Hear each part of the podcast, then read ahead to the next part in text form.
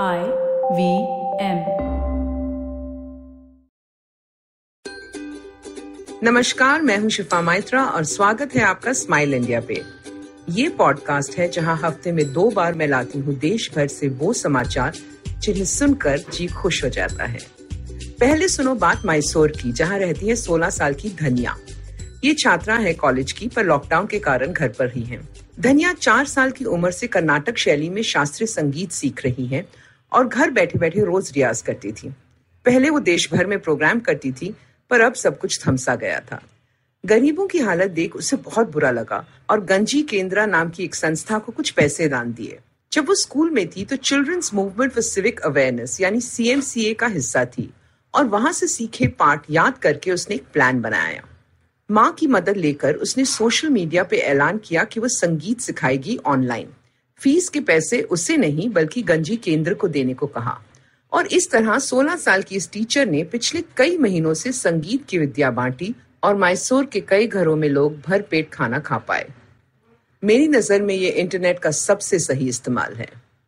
अब चलो बीते हुए कल में चलते हैं। इसलिए कि अब देश भर में मॉन्यूमेंट्स खुल रहे हैं तो सुनाती हूँ दिल्ली के लाल किले का इतिहास। अगली बार आप वहाँ जाएँ तो और मज़ा आएगा।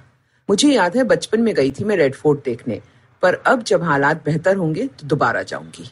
वैसे काफ़ी सालों से लोग या तो विदेश चले जाते हैं छुट्टियों में, या फिर गोवा। देश भर में और भी बहुत कुछ है देखने लायक। ये मैं अपने आप से भी कह रही हूँ। तो चलो, लाल किले की बात करते हैं, जो तकरीबन 370 साल पहले बनाया था मुगलों ने शाहजहानाबाद में। इस किले में पूरा शहर बसता था और महल भी इसी में था। यमुना नदी उस समय इसके बगल से गुजरती थी। यहाँ बाज़ार थे, बाग थे और बेशुमार दौलत। राजा के मोर तख्त में हीरे मोती जड़े थे और इसमें कोहिनूर भी था। जब किले पे हमला हुआ तो नादिर खान ये कोहिनूर भी लूट के ले गया। उस जमाने में सिर्फ़ किला लाल रंग का था और अंदर का महल तो सफ़ेद संगे मरमर का था। फिर अंग्रेज़ों ने आखिरी मुगल बादशाह को यहाँ से गिरफ़्तार किया और लाल किले पे अपनी हुकूमत जमा ली। सारे शहर को लाल बना दिया। अपनी सेना को इस शहर में बसा दिया। और फिर जब पासा पलटा और भारत को अंग्रेज़ों की हुकूमत से आज़ादी मिली तो देश के वासियों को मौका मिला इसे देखने का। देश के पहले प्रधानमंत्री पंडित जवाहरलाल नेहरू ने यहाँ से ही देश को संबोधित किया। आज तक ये परंपरा चलती है और 15 अगस्त को प्रधानमंत्री लाल किले से ही भाषण देते हैं। अब शाहजहानाबाद से चलते हैं शाहजहां की ओर। ये आज का शाहजहां है जो केरला के तिरुवंतपुरम में सब्ज़ी बेचता है। पर ये कोई आम इंसान नहीं। इस इंसान ने बचपन में देखा था उसकी माँ किस तरह चल बसी क्योंकि उसे वक्त पे रक्त नहीं मिला। तो वो सालों से रक्तदान करने जाता था उसी रीजनल कैंसर सेंटर में जहाँ उसकी माँ भर्ती थी। वहाँ शाहजहां ने पाया कि बहुत से लोग दूर गाँव से आते हैं और उन्हें पता नहीं खून का इंतज़ाम कैसे करें। उनकी बेबसी से उसे दिक्कत हुई। तो अब वो सब्ज़ी बेचता है सुबह से दोपहर तक और बाकी वक्त वो अस्पताल में बिताता है, लोगों की मदद करते।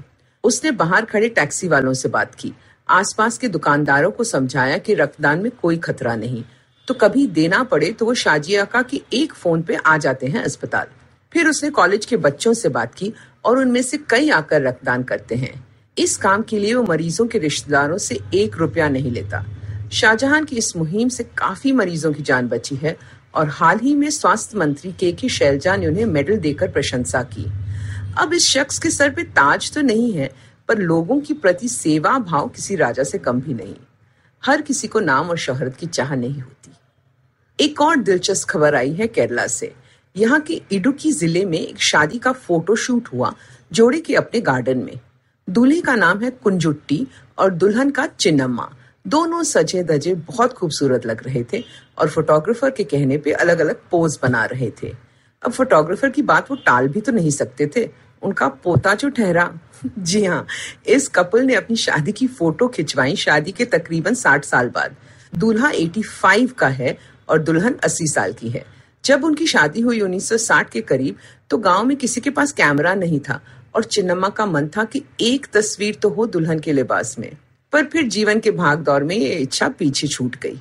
अब तीन बच्चों और उनके छह बच्चों के साथ परिवार खुशहाल है। एक पोता बड़ी शादियों के लिए फोटोशूट्स करता है और जब उसे पता चला कि दादा दादी की कोई तस्वीर नहीं है तो उसने कहा, मैं खींचता हूँ। दादाजी झट से तैयार हो गए और दादी तो बात सुनते ही शर्मा गई। तो बाकायदा फ़ोटो शूट हुआ और एल्बम बनी।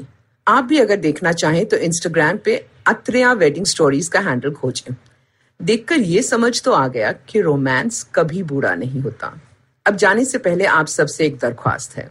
अभी ज़्यादातर लोग घर पे हैं, बच्चे घर से पढ़ रहे हैं तो क्यों ना उन्हें कुछ नया सिखाया जाए? सिर्फ़ थोड़ी सी तब्दीली लाकर। हर बार अगर बेटा नीचे से ब्रेड लाता है और बेटी किचन में हाथ बटाती है तो कुछ दिनों के लिए इसे बदल दो।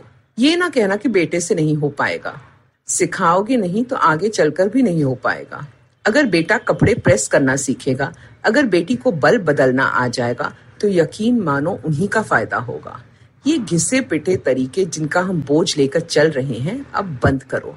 अपना न्यू नॉर्मल इसे बनाओ अगर आपको ये पॉडकास्ट पसंद आया तो और दिलचस्प पॉडकास्ट सुनना न भूले आईवीएम नेटवर्क पे।